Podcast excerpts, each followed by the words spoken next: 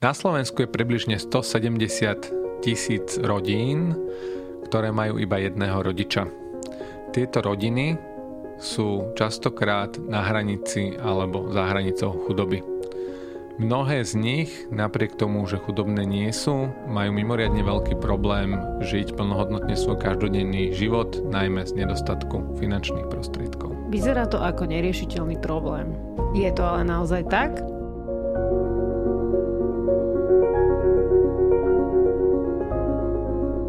Dobrý deň. Vítajte pri ďalšom deli relácie Dá sa to.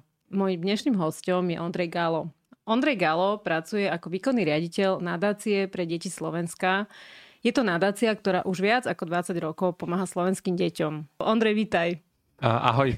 Ondrej je okrem iného aj môjim šéfom, pretože ja v nadácii pre deti tiež pracujem ako finančná riaditeľka. Ja by som povedal kolegom, lepšie ako šéfom, ale áno, formálne to tak je. Niekto áno. musí byť aj šéf. Ďakujem, ďakujem, že to takto nazývaš. Ondrej, aký je tvoj príbeh? Prečo pracuješ na daci pre deti? Ako si sa tam ocitol? A kto si? Ten môj príbeh je, aspoň ten môj profesný príbeh, je spojený s mimovládnym sektorom alebo s tretím sektorom. Niekedy si tak aj hovorím, že celkom skoro som išiel do tej výhybky smerom do tohto prostredia a že možno by môj život vyzeral úplne inak. Nie som ten typ človeka, ktorý sa nejak veľmi občasky angažoval, keď bol mladý. Veľa my robíme s mladými ľuďmi, ktorí sú naozaj takí angažovaní a chcú priniesť nejakú zmenu a toto som ja nikdy veľmi nemal.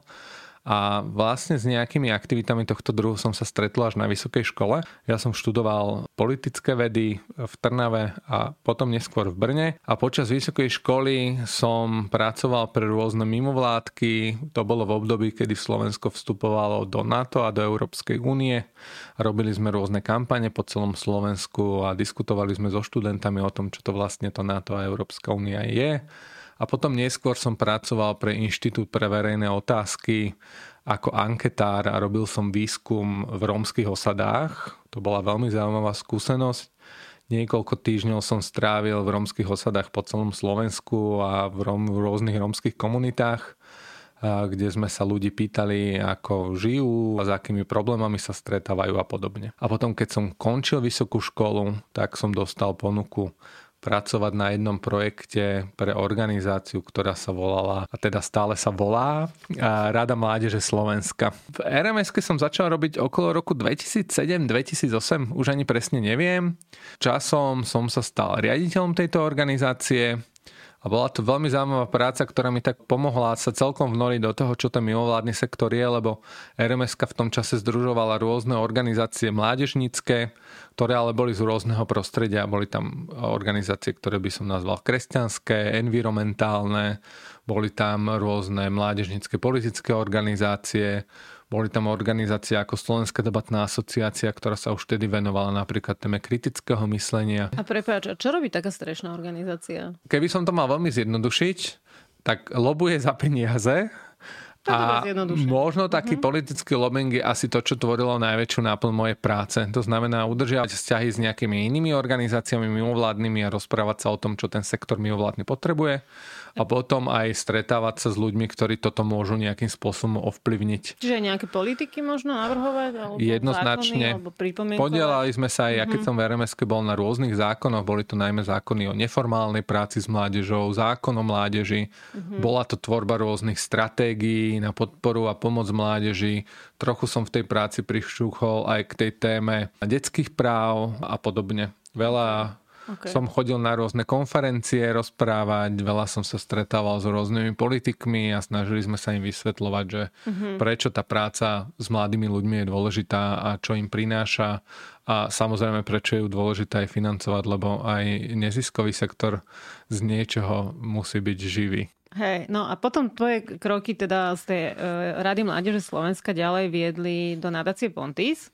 Tam sme sa vlastne my dvaja zoznamili. Áno, v nadácii Pontis to sme niekde možno v roku 2015, po nejakých 7 rokoch po tom, čo som pôsobil v Rade Mládeže Slovenska, tak v nadácii Pontis som pracoval ako projektový programový manažér a mal som na starosti niektoré nadačné fondy a možno tak trošku viac som sa venoval téme transparentnosti, lebo som mal na starosti taký veľmi zaujímavý fond, ktorý v nadácii Pontis funguje doteraz.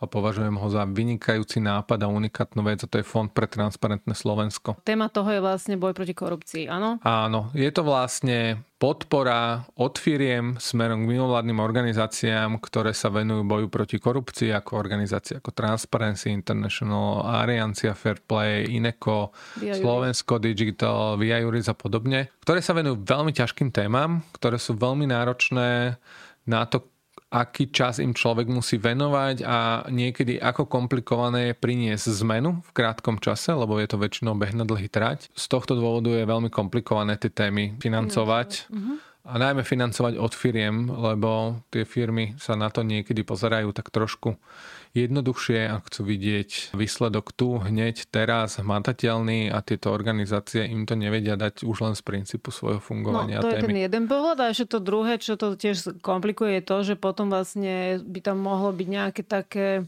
zjednodušenie, no tak vy teraz nepíšete o tejto, o tejto firme a nekritizujete túto a túto firmu, pretože máte od nej peniaze, čo teda je problém. Je to problém a ten fond presne fungoval aj trošku ako také nárazníková zóna alebo také nárazníkové pásmo, že tým, že neboli tie organizácie priamo podporené od tej firmy, ale firmy prispievali do fondu a fond podporoval organizácie, tak tam vlastne nebolo to priame prepojenie. A ten fond teda mal nejaký štatút, nejaké pravidlá, proste nebolo to lárom fárom, ale malo to proste celé hlavu a petu a svoje pravidlá, presné pravidlá. A zároveň bolo aj veľmi jasne oddelené, kde končí úloha tých firiem a kde začína úloha e, nejakých odborníkov, ktorí rozhodovali o tom, že aké projekty, akými financiami budú podporené. No, toto je strašne, strašne zaujímavé a určite sa tomu ešte budem v budúcnosti venovať v nejakej samostatnej relácii, ale poďme teda bližšie teda k tomu, ako ty si sa dostal dostal nakoniec teda k tým našim slovenským deťom? Ja ešte aj počas toho, čo som pôsobil v nadácii Pontis, som sa dlhodobo venoval téme práv detí. Pôsobil som dlhé roky v Rade vlády pre ľudské práva, národnočné menšiny a rodovú rovnosť ako člen. Bol som eh, podpredseda výboru pre deti a mládež, eh, ktoré sa venovali vlastne tiež verejným politikám v oblasti práv detí a veľa som spolupracoval s mimovládnymi organizáciami, ktoré pracovali v téme ochrany detí pred násilím. Som im pomáhal s eh, advokačnými aktivitami. Spolu sme pripravovali takú národnú stratégiu na ochranu detí pred násilím, novelizáciu rôznych zákonov, takže k tej téme detí som mal aj odborne blízko a veľmi dobre som mu poznal. A mal som to šťastie, že v nadácii Fonty som získal také ostruhy v tom, že čo je to nadácia, ako funguje. Komunikoval som s novými firmami, takže som si tak nejak rozšiel rozšíril aj tie svoje zručnosti, ktoré som mal predtým, lebo v rms som sa skôr venoval takému projektovému fundraisingu a lobbingu, ale uh, toto bol aj taký fundraising firemný. A keď som dostal ponuku robiť správcu nadácie pre deti Slovenska, tak sa mi to zdalo byť také veľmi logické vyústenie tých mojich odborných e, schopností a vedomostí aj nejakých praktických manažerských zručností, ktoré by som vedel využiť. Tak potom prišlo aj k tomu, že sme zase opäť kolegovia, keďže sme boli kolegovia v nadácii Pontis, potom sme každý išli niekde inde z nadácie Pontis. A potom a sme pár, sa znova stretli. O pár rokov sme sa zase stretli v nadácii. Myslím si, že diváci tohto podcastu sú takí znali nášho prostredia a vedia, že kvalitní finanční manažéri e, v našom sektore e, nerastú na stromoch, takže samozrejme, ja keď som si nejak tvoril ten tým v nadácii, tak som oslovil e, ľudí, s ktorými som pracoval, mal som s nimi super skúsenosť a som im dôveroval.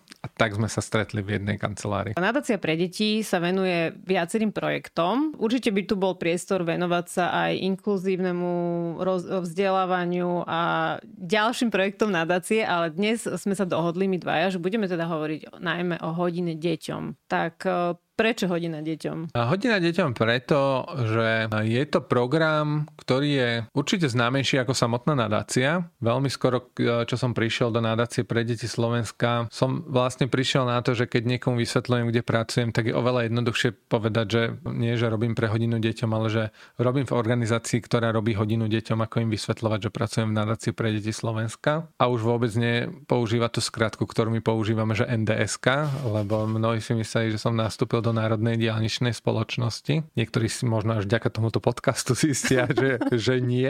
A, a o hodine deťom chceme dneska hovoriť aj preto, že napriek tomu, že je to program, ktorý už má za sebou takmer 25-ročnú tradíciu, štvrťstoročnú, tak je to program, ktorý sa stále mení a ktorý sa snaží reagovať na nejaké nové výzvy a jednu otvárame v tomto roku a je to téma pomoci osamelým rodičom alebo jednorodičovským rodinám. No a ako to teda funguje? Ako vlastne fungujú tieto verejné zbierky a prečo sú vlastne verejnými zbierkami? Myslím si, že e, ľudia sa často stretávajú s tým, že rôzne mimovládne organizácie fundraizujú alebo získavajú dary, získavajú finančné prostriedky od jednotlivcov, od individuálnych donorov to znamená, že robia rôzne kampane a oslovujú jednotlivcov, aby im dali dary. Verejná zbierka je vlastne iba nejaký právny nárámec, ako toto robiť. Je to špecifické preto, že súčasťou tej našej, nášho programu Hodina deťom je aj zbierka v uliciach. Myslím si, že je už taká celkom tradičná, že ľudia vždycky niekedy na prelome oktobra a novembra sa môžu stretnúť s našimi dobrovoľníkmi, ktorí s pokladničkami vyrazia do ulic a zbierajú vlastne peniažky. A to je hlavný dôvod, prečo ju robíme ako verejnú zbierku, ktorú e, musí povoliť ministerstvo vnútra a ktorá aj vďaka tomuto povoleniu môže zbierať hotovosť a môže ju zbierať e, v uliciach s pomocou dobrovoľníkov. Takže určite sa vstretnú mnohí s tým, že môžu darovať organizácii a vôbec nemusí mať registrovanú verejnú zbierku prostredníctvom nejakého online daru vkladu na účet alebo možno poštovou poukážkou, ale sú tu organizácie, ktoré si organizujú aj takéto verejné zbierky, ktoré sú povolené ministerstvom filmom, ako napríklad Biela pastelka, ktorá bola nedávno, alebo Deň narcisov, alebo Modrý gombík UNICEFu a mnohé ďalšie. A teda možno len zopakujeme pre divákov a poslucháčov, že ak na ulici niekto od vás pýta peniaze do nejakej krabičky, pokladničky alebo niečoho podobného, tak zo zákona by ten človek mal mať tú zbierku vlastne registrovanú na ministerstve vnútra. Teoreticky si to môžete od tých organizátorov pýtať. No oni by to mali vlastne mať k dispozícii. Mali by to mať a ja si myslím, že je dôležité vždy, keď prispievate niekomu sa pozrieť, že na čo a komu vlastne prispievam a na tej ulici je to možno ešte o to dôležitejšie, že nemá človek možnosť hneď si možno skontrolovať nejakú webovú stránku alebo, alebo pozrieť si nejakú výročnú správu. Všetci naši dobrovoľníci majú pokladničky, tie pokladničky sú zablombované holografickou nálepkou, každá pokladnička má ešte takú nálepkovú plombu, kde je označené číslo tej pokladničky Dobrovoľníci majú také viditeľné označenie o tom, že sú dobrovoľníci a každá tá dobrovoľnícka skupina má so sebou aj kopiu toho povolenia z ministerstva vnútra, že ide o povolenú verejnú zbierku. Ale myslím si, že to, čo je tiež ako keby súčasťou toho celého je, že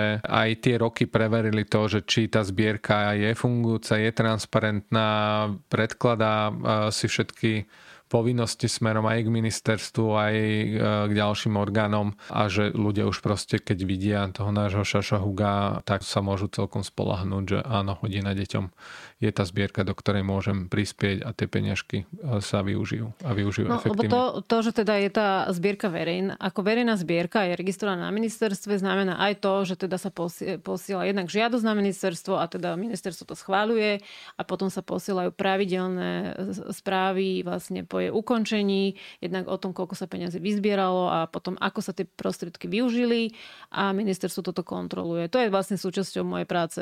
To je vlastne to, prečo... To je tá zábava zábava, ktorú máš v práci kontroly ministerstva. Treba ale povedať, aby sme to uviedli všetko na správnu mieru, že do zbierky, teda do programu Hodina deťom získavame peňažné prostriedky i z iných zdrojov.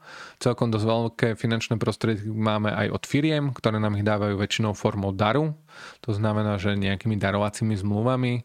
A samozrejme využívame aj online priestor, mnohé dary máme aj cez online uh, vklady. A máme ešte aj takú špecifickú vec, čo je sms s číslom 800 cez ktorú nám ľudia môžu darovať financie tiež. Dobre, čiže toto boli nejaké tie technikály ohľadom tej zbierky, no ale teda prečo vlastne by ľudia mali do tej zbierky dať, že kam tie peniaze idú, na čo sa použijú? Možno začnem ani nie tak, že kam a dostanem sa k tomu, ale že čo je ten obsah, a mhm. čomu sa venujeme v hodine deťom. Ja som spomenul, že to robíme 25 rokov a asi to, čo sme podporili pred 25 rokmi, nie je to isté, čo podporujeme teraz. A je to z viacerých dôvodov a jeden z nich je, že to, na čo kladieme dôraz v nadácii pre deti Slovenska je, že snažíme sa vnímať, že sa mení prostredie, v ktorom deti žijú, že to prináša nejaké nové výzvy a že to prináša aj nejaké nové potreby. Robíme vždycky s odstupom nejakých 5-10 rokov taký prieskum, ktorý nazývame, že novovynárajúce sa potreby detí, ktoré nám ukazujú, že ako sa tie detské potreby, okrem tých základných, ktoré zostávajú stále rovnaké menia. Ale nie len to, reagujeme aj na nejakú situáciu, ktorá v spoločnosti je. A to, s čím sme sa všetci stretli v poslednom roku a pol, v posledných dvoch rokoch, bola aj tá téma covidu, ktorá nie, že by prinášala nejaké úplne nové fenomény, ale niektoré existujúce naozaj obnažila. No a my sme sa stretli už vlastne v tom roku 2020, bolo to hneď na začiatku pandémie, ktorá keď začínala niekedy v marci, tak nám už niekedy v maji, v apríli, maji, júni signalizovali mnohé organizácie, ktoré sme s hodiny deťom v minulosti podporovali, najmä tie, ktoré pracujú so, so ženami, ktoré odchádzajú z rodiny kvôli násiliu s deťmi, ktoré žijú v azylových domov alebo v nejakom chránenom bývaní, alebo im iba poskytujú nejakú konzultačnú starostlivosť. Že pre tieto ženy s deťmi je tá pandémia úplne devastujúca. Tá nutnosť byť s dieťaťom doma, tá strata možnosti chodiť do práce, ale všeobecne aj taká strata mať nejaké bočné príjmy, lebo mnohé také presne segmenty, ktoré umožňovali tie bočné príjmy sa zatvorili, na nich veľmi tvrdo dopadla a potýkali sa s mnohými existenčnými problémami. A je to preto, čo vieme aj zo štatistik o týchto rodinách, že aj v prípade, že tieto jednorodičovské rodiny vychádzajú so svojím príjmom, čo v takmer 50% týchto rodín tak nie je, ale aj v prípade, že vychádzajú finančne so svojím príjmom, tak nie sú schopné si tvoriť alebo generovať nejakú rezervu a každý mimoriadný výdavok alebo krízová situácia ich vlastne iba uvrhuje do nejakej veľmi e, komplikovanej situácie. Hej, že dlhodobo predtým vlastne hodina, hodina deťom podporovala vždy organizácie, áno? Je to tak? Je to tak, iba organizácie, áno. A prečo to tak bolo? Ja si myslím, že to malo veľmi logický dôvod a stále v tom pokračujeme, len pridávame niečo nové že vždycky treba sa pozerať z hľadiska, teraz to možno použijem taký biznisový termín, že investície, ale aj my niekedy vnímame tie finančné prostriedky od našich donorov ako investíciu, ktorú chceme použiť a ktorú chceme znásobiť, ale nechceme ju znásobiť ziskom, ale chceme ju znásobiť dopadom toho, čo sa urobí. Pre nás pracovať s organizáciami bol nástroj na to, aby tie peniaze sa používali efektívne a transparentne, lebo sme vedeli, na čo ich použili, akým spôsobom, ale zároveň sme vedeli zhodnotiť aj, aký dopad tá ich činnosť mala. To znamená, že ako keby sa tie peniaze znásobili vo forme služieb alebo pomoci, ktoré oni poskytli jednotlivým svojim klientom, deťom, mladým ľuďom, dôležitým dospelým. A aký by bol tvoj argument, že keď niektorí ľudia tomu nerozumejú a pýtajú sa, že prečo podporovať nejaké neziskovky, už to znie tak veľmi podozrivo, či nie je lepšie to dať priamo tým chudobným ľuďom, alebo teda nejakým deťom, deťom v núdzi, alebo ľuďom, ktorí majú nejaký reálny problém, že prečo teda tie organizácie? Za mňa by to bolo to, že je to také systémovejšie. Že to, že nedávaš tomu človeku rybu, ale naučíš ho chytať ryby. Skús to možno ty ešte tak nejak lepšie vysvetliť. Ja si myslím, že jedno aj druhé má svoje miesto a má svoju relevanciu a v konečnom dôsledku aj my sme k tomu nejakým spôsobom prišli a aj tú hodinu deťom preto trochu meníme. Podporovať organizácie má obrovský zmysel v tom, že tie organizácie prichádzajú veľmi často s rôznymi novými spôsobmi, ako pomáhať. To sa v neziskovom sektore naozaj veľmi deje. Neziskový sektor je taký inkubátor riešení, pretože tie organizácie sú v kontakte so svojimi klientami, sú v kontakte s prostredím, kde je potrebné pomôcť, poznajú jeho potreby, majú ten luxus tej flexibility, že vedia vyskúšať nové veci, zistiť, ako fungujú a buď ich rozvíjať, alebo sa pustiť inou cestou. Na rozdiel napríklad od štátu, ktorý takýto luxus nemá nemá, pretože vo svojej pomoci a hlavne sociálnej pomoci musí byť robustný, musí pracovať s obrovským množstvom klientom a každá zmena v tom systéme tým pádom je veľmi náročná ťažko sa implementuje, ťažko sa vyhodnocuje. Mm-hmm. To znamená, že tá mimovládka vie za pol roka vyskúšať možno riešenie a zistiť, ktoré je najlepšie a nejakému väčšiemu aktérovi v zmysle štátnemu úradu by to trvalo možno niekoľko rokov. Mm-hmm. Takže preto organizácie. Mm-hmm. Druhý podporný argument, prečo organizácie je, že sa tam tvorí a udržiava nejaká odborná kapacita, nejaké know-how ako v akomkoľvek inom segmente. Ak chcem mať e, kvalitnejšie auto, tak musím proste platiť tých inžinierov, ktorí budú na tom aute pracovať a vyrobia niekoľko prototypov a nakoniec vyrobia auto, ktoré bude mať takú nízku spotrebu, že mi to ušetrí strašne veľa peňazí. A ja si myslím, že toto isté platí aj pre ten neziskový sektor. Hľadáme spôsoby za pomoci odborníkov, ako tie veci robiť tak, aby priniesli čo najväčší užitok. Teraz možno prejdem k tomu, že, a že prečo podporovať aj tých ľudí. Tiež si myslím, že to má zmysel. Myslím si, že aj konkrétna pomoc konkrétnemu človeku, aj keď je jednorázová, mu naozaj v tej aktuálnej situácii môže zásadným spôsobom ovplyvniť život. Samozrejme, dlhodobé riešenia a dlhodobá pomoc sú určite efektívne, ale niekedy sú finančne nedosiahnutelné. To znamená, že, že niekedy viem poskytnúť jednorázovú pomoc, a pomôže, ale nemám kapacitu zdroje a schopnosť podporovať toho človeka 2-3 roky napríklad. Hej? To znamená, že, že ja verím aj v takú tú jednoduchosť v darovaní, kde si nájdem proste toho, komu chcem dať napríklad finančný obnos. Za mňa je to celkom ale spojené aj s takou nejakou hodnotou dôvery, že dám financie a, a verím, že ten človek s nimi urobí to, čo naozaj potrebuje. Uh-huh. Sú to aj také rôzne trendy vo svetovej filantropii, že sú organizácie, ktoré podporujú také komplexné riešenia uh-huh. a majú svoj prínos. Keď si pozrieme napríklad rozvojovú pomoc,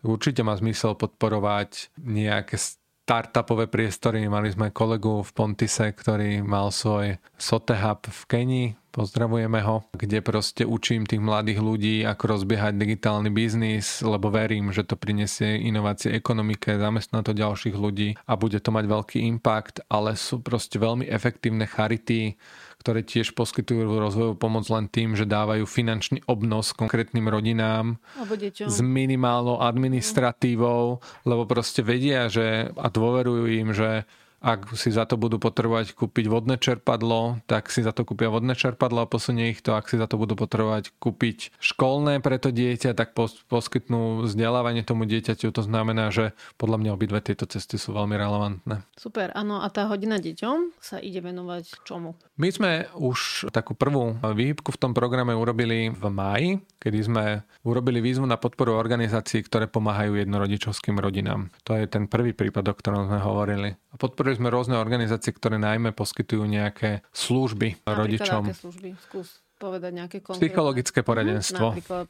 Hej, mimoriadne dôležitá vec, lebo to je taký ten princíp tej kyslíkovej masky v lietadle, že keď sa lietadlo rúti k zemi a vypadnú dve kyslíkové masky, tak tú prvú si má nasadiť rodič a potom má nasadiť tú masku tomu dieťaťu. Lebo keď najprv nasadí masku tomu dieťaťu, tak jemu môže dojsť ten kyslík a už si tú svoju nenasadí, už mu proste nebude vedieť ďalej pomôcť. Takže psychologické poradenstvo, podporili sme organizácie ako Andreas, ktoré poskytujú pomoc deťom s poruchou autistického spektra, ale nebol to program zameraný na tých detí, ale na tých rodičov. rodičov. Uh-huh týchto detí. Poskytli sme podporu organizácii Kolobek života, ktorá rieši situáciu vdov a vdovcov, čo je tiež taká špecifická situácia, kedy sa jednorodičom stáva človek zrazu okamžite a okrem toho, že musí zvládať tú novú životnú situáciu, tak má tam ešte tú ďalšiu ťažkú životnú situáciu, kedy sa on a jeho dieťa vyrovnáva so smutkom a struchlením. Pomohli sme organizácii Jeden rodič, ktorá poskytuje také komplexnejšie poradenstvo aj v oblasti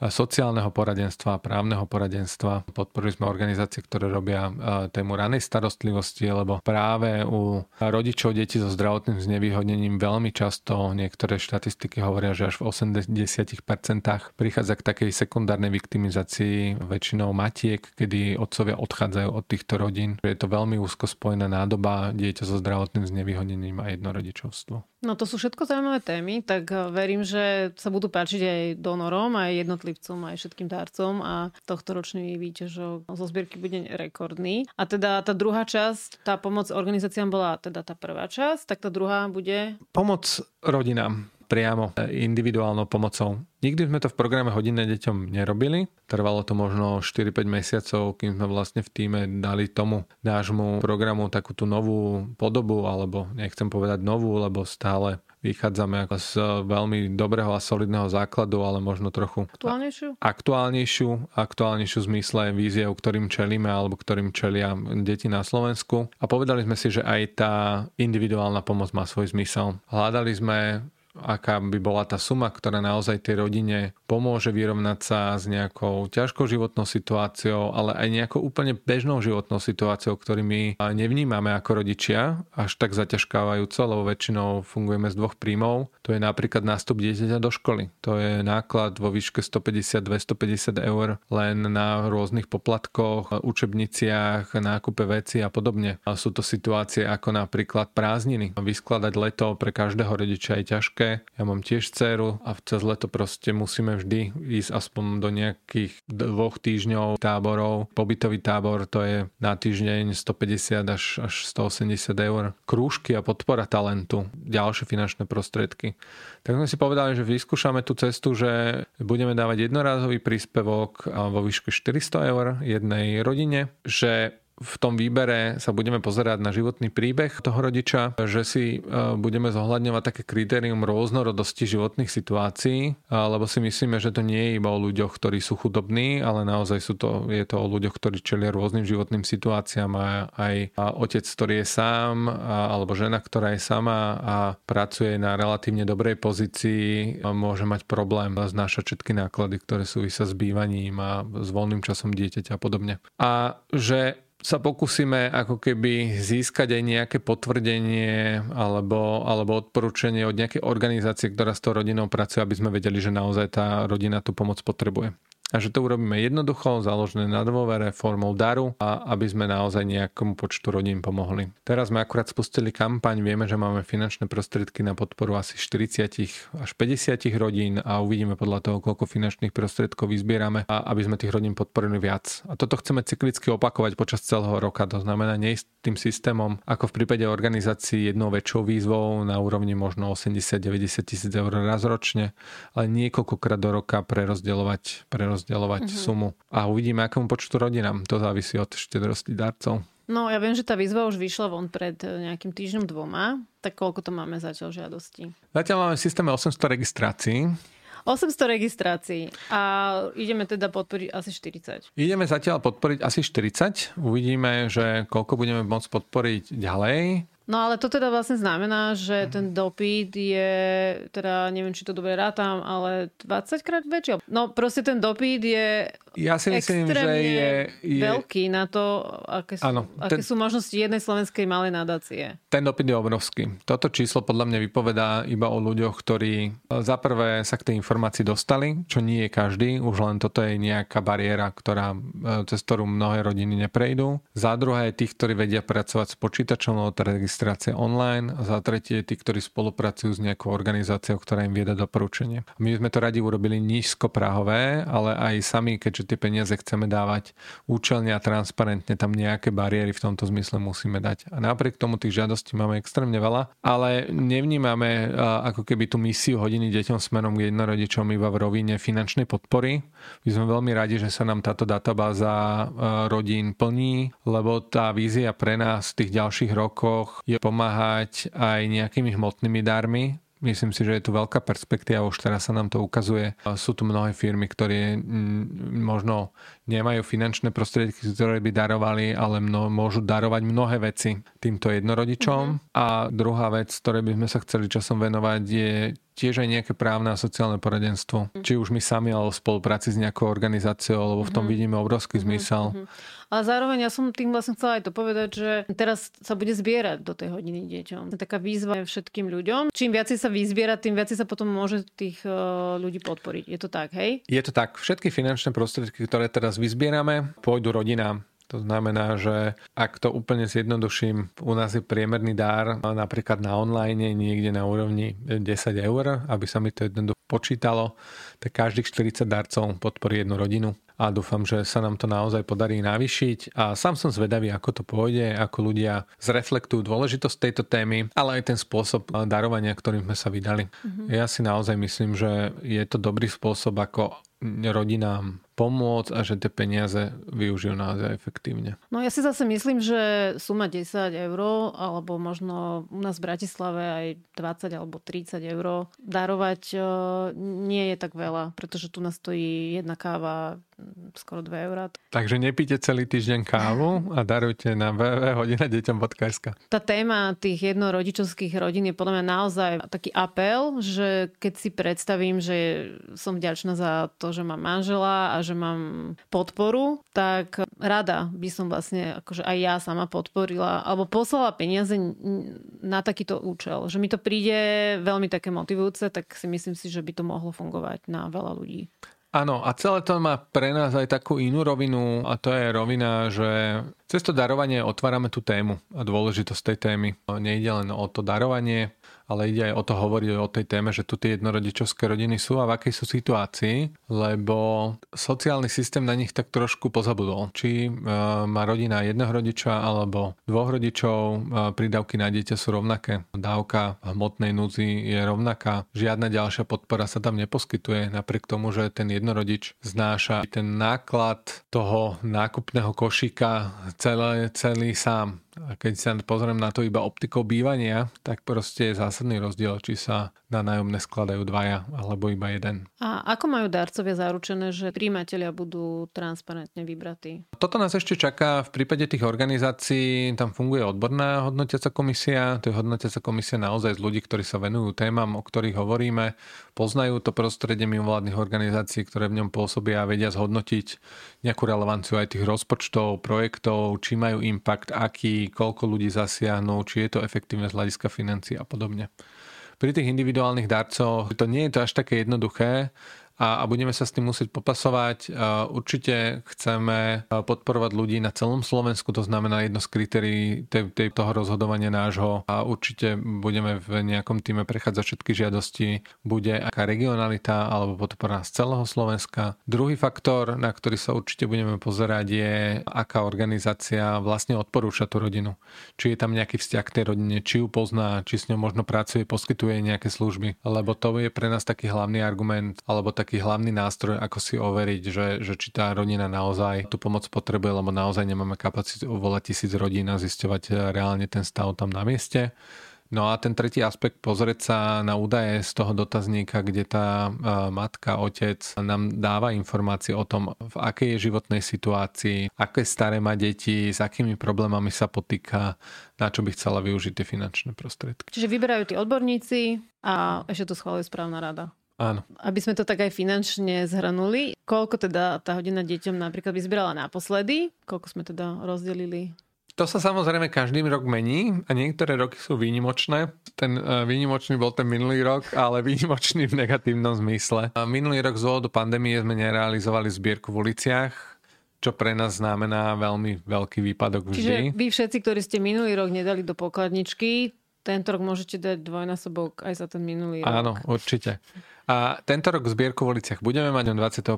oktobra, ale tiež iba v takej obmedzenej miere, keďže my e, máme ako keby súčasťou toho proje- programu aj takú trochu výchovu k filantropii u detí v rámci dobrovoľníctva. Našimi dobrovoľníkmi sú deti zo škôl, stredných, základných. Aha, čiže oni to nerobia preto, aby sa uliali zo školy? Nie, určite nie. Oni to robia preto, aby zistili a naučili sa že dobro sa vypláca a mhm. že uh, byť solidárny so slabšími je dôležité. A, a nehovorím to len ako nejaký reklamný ťahák. My máme napríklad vypracované aj veľmi zaujímavé metodiky, ktoré posielame do škôl, ako na občianskej výchove učiť filantropiu, ako si urobiť nejaký charitatívny... Darcovstvo.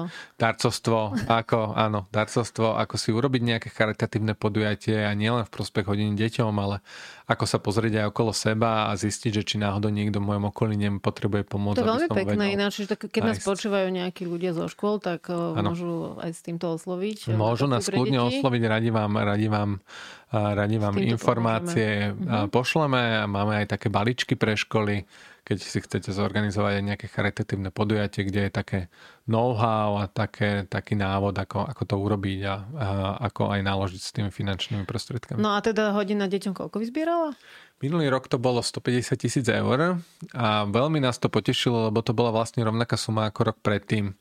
Trošku... Čiže ten online to vlastne dobehol. Dobehli to hlavne firmy. Mm-hmm. Veľmi dobré firmy zareagovali na to, že tú zbierku sme mať nemohli, že boli s nami viac solidárni ako v iné roky a ten výnos sme mali, ten výnos sme mali veľmi, veľmi Teda, podobný. ale vlastne, že na to, ako sa tu všetci stiažujeme, že v tejto krajine nič nefunguje, tak vlastne môžeme pochváliť slovenské firmy, že pomohli v tejto výnimočnej situácii Áno, áno. a podporili vlastne A podporili hodinu tú- deťom. Mhm, to veľmi pekné. Áno, veľmi pekné. Tá hodina deťom, tento výnos má už tak dlhodobo niekde na úrovni 150-200 tisíc eur. Sme taká menšia stredná zbierka. Uvidíme, ako nám zafunguje e, oslovenie darcov s touto novou témou. A, a ja dúfam, že aj s tou zbierkou v uliciach, ktorú tento rok budeme robiť, a sa nám podarí vyzbierať aspoň 200 tisíc. A možno taká otázka, prečo to nie je v telke? My sme mali ako hodina deťom dlhoročný program, ľudia si to možno pamätajú vždy, takmer vždy to bolo sobotu pred štedrým večerom eh, na RTVS, ale naposledy sme to mali v roku 2017 a potom už sa nám s novým vedením televízie nepodarilo tento formát dohodnúť. Ale až tak veľmi nelutujeme. Prečo? Bolo to zaujímavé, tá televízna show mala aj veľmi pekný výnos, zároveň to bolo aj celkom nákladné takýto program zrealizovať, napriek tomu, že všetci umelci a účinkujúci v ňom vždy vystupovali bezplatne, to treba povedať, ale samozrejme tie náklady na produkciu vždycky nejaké boli. Máme pocit, že v dnešnej dobe už e, sú aj iné nástroje, ako získavať finančné prostriedky pri menších nákladoch. Čo by teda ešte nadácia pre deti a konkrétne hodina deťom robili, ak by zdroje a ľudia a čas nebol vôbec žiadny problém. Je strašne ťažké zorientovať sa v tom, na čo mám nárok, kde mi môžu pomôcť, akým spôsobom mi môžu pomôcť a že naozaj títo rodičia veľmi často majú aj schopnosť sa zmobilizovať a, a chcú, ale e, nevedia ako. Takže ja si myslím, že to poradenstvo je, je veľmi dôležité, taká nejaká linka, e, chat, individuálne poradenstvo pre tých, ktorí si potrebujú dať dohromady, že v akej životnej situácii sú, kde môžu nájsť e, pomoc, s ktorými cestami sa môžu v tom živote vydať ďalej, by určite pomohlo. No ale zároveň, že tých e, ciest pomoci tu asi nie je nejak veľa. Vieš, Nie je nejak veľa, ale nejaké sú. Nejaké sú, hej? A Mhm. niekedy sú to možno úplné drobnosti, ale môžu byť pre tých rodičov úplne zásadné. Napríklad to, že nemusia dieťaťu, keď sú v zlej sociálnej situácii, platiť e, v škole obedy, je informácia, ktorá je pre nich, že wow, toto som nevedel, lebo Aha. ich na to neupozorní škola. Okay. Takže už len keby sa napríklad podarilo, aby škola bola v nejakom spojení s nejakým úradom uh, sociálnym, ktorý eviduje tieto rodiny, aby ich veľmi dobre informovali o tom, čo v tej škole, na čo majú nárok a, a v čom im môže tá škola pomôcť, už len toto by bola veľká pomoc. Takže tie cesty tam vždycky sú, len nie sú akože úplne jednoduché. A taký vyšší level je robiť aj takú reálnu advokáciu. Ja si myslím, že veľa vecí sa pri takto veľkých skupinách obyvateľstva, tu sa bavíme o 100 tisícoch uh, ľudí, či už detí, alebo aj rodičov. Na začiatku som hovoril o tom čísle 170 tisíc, čo je číslo z posledného ščítania obyvateľstva. A teraz budeme mať nové čísla po novom ščítaní obyvateľstva, tak uvidíme, ako, či tá situácia sa nejakým spôsobom zmení, ale, ale pri takto veľkej skupine musím hovoriť aj o nejakých systémových riešeniach, systémových riešeniach zo strany štátu. To znamená nejaká legislatíva. To znamená zákon. nejaká legislatíva Mhm. aj zo strany mimovládnych organizácií robiť nejakú advokáciu smerom k tomu štátu, že nech si túto cieľovú skupinu všíma, nech pozná jej problémy, nech na to nejakým spôsobom zareaguje. Čo ti prináša radosť pri tejto práci? Práca v našom sektore je v niektorých veciach veľmi špecifická a taká by som povedal, eh, radostná. Eh, Veľa vecí, daj nejaký ktoré príklad. robíme, tak si ich musíme vymyslieť.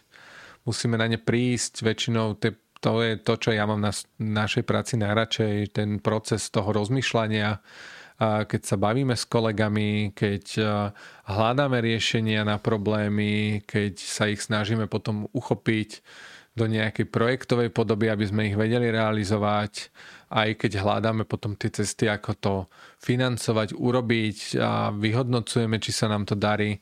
To je niečo, v čom človek možno, ktorý robí v nejakom inom segmente, kde, kde nevidí celý ten proces, nemá ho v rukách od začiatku až do konca, aj so všetkými chybami, aj so všetkými sklamaniami, keď sa to nepodarí, a, tak to si myslím, že je obrovský benefit a je to také náplňajúce.